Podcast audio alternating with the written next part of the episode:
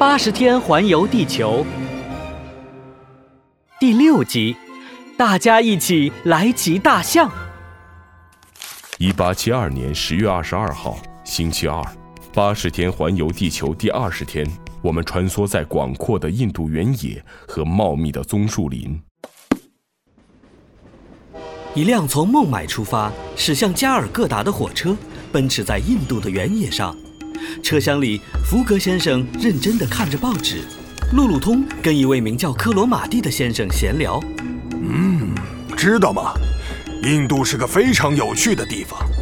科罗马蒂是福格先生在轮船上认识的牌友，他是一名旅长，随着军队常年驻扎在印度，他对印度非常了解。是个印度通，你们看，旅长科罗马蒂朝窗外一指，路路通急忙望向窗外，路边有一个印度人正在吹笛子，在他面前，一条眼镜蛇跟着笛声扭动起来。哇哦，福格先生，快看，蛇在跳舞，太神奇了！福格先生的眼睛根本没有离开报纸。路路通，你自己看就好了。我不感兴趣，好吧。还有那里，旅长科罗马蒂把手指向另外一个地方，那里一群大象悠闲地吃着草，它们体型巨大，比小汽车还要大得多。呃，大象，是是大象。路路通，如果运气好的话，我们还能看见孟加拉虎呢。我的天哪，孟加拉虎，我还从来没见过老虎呢。路路通激动极了，他在窗户上仔细地观察起来。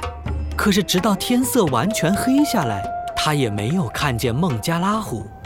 最后，他忍不住睡着了。先生，请你冷静一点。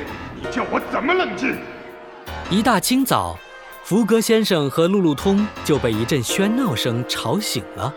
他们睁开眼睛。看见旅长克罗马蒂正用力揪住列车长，克罗马蒂先生，发生了什么事？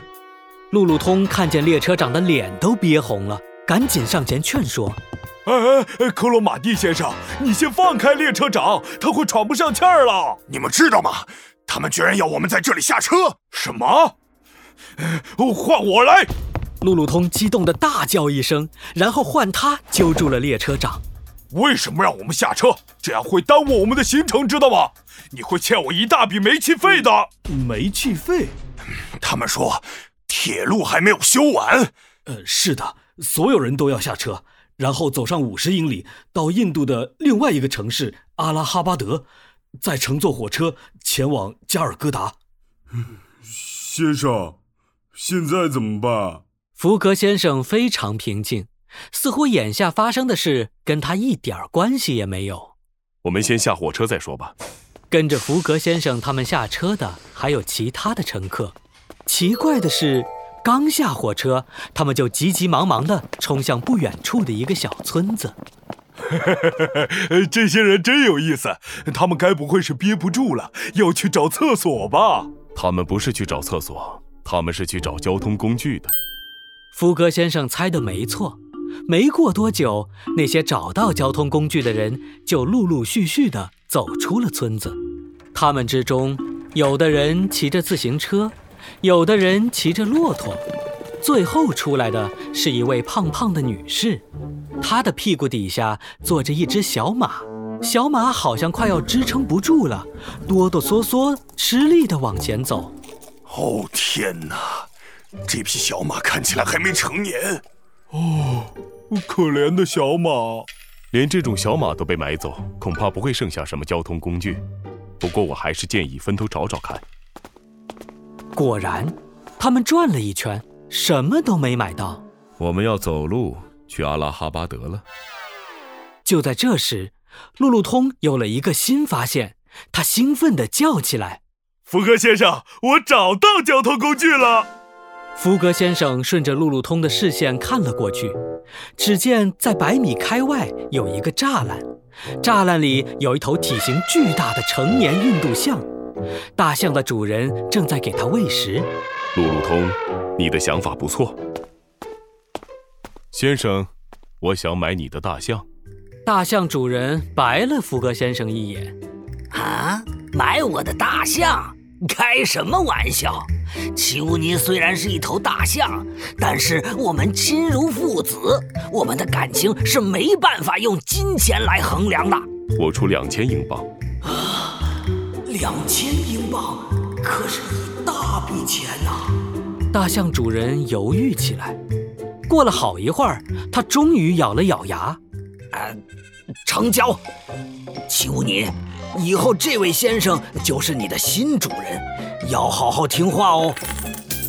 买完大象之后，福格先生又在村子里面雇了一个当地人当向导。好了，现在我们出发吧！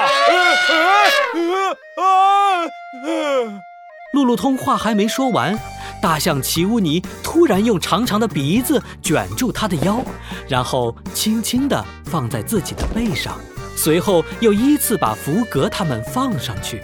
我的天哪，奇乌尼听得懂我说的话。大象是一种非常聪明的动物，听得懂一点也不稀奇。呃，奇乌尼，往前冲啊！大象齐乌尼飞快地跑了起来，它实在是太大了，跑起来的时候连大地都在颤动，就像地震了一样。很快，它就带大家来到了丛林的深处。呃，奇乌尼，辛苦你了。呃，来吃块糖吧。路路通正准备从包里拿一块糖犒劳犒劳齐乌尼，奇乌尼突然来了个急刹车，福格他们差点摔下来。哎，呃，怎么回事？福格先生警惕地朝四周看了看。我猜奇乌尼感觉到了什么危险，能让大象觉得危险，可能是孟加拉虎。路路通露出了惊喜的表情。哇，孟加拉虎！向导已经害怕的全身颤抖了。福格先生说的没错，很可能是孟加拉虎。那是一种非常凶猛的动物，遇见它不是一件值得开心的事。随着一声怒吼，一个巨大身影从大树后面跳了出来，它的身上长满了黑色条纹，爪子和牙齿像刀子一样锋利，脑袋上有一个王字，正是一头孟加拉虎。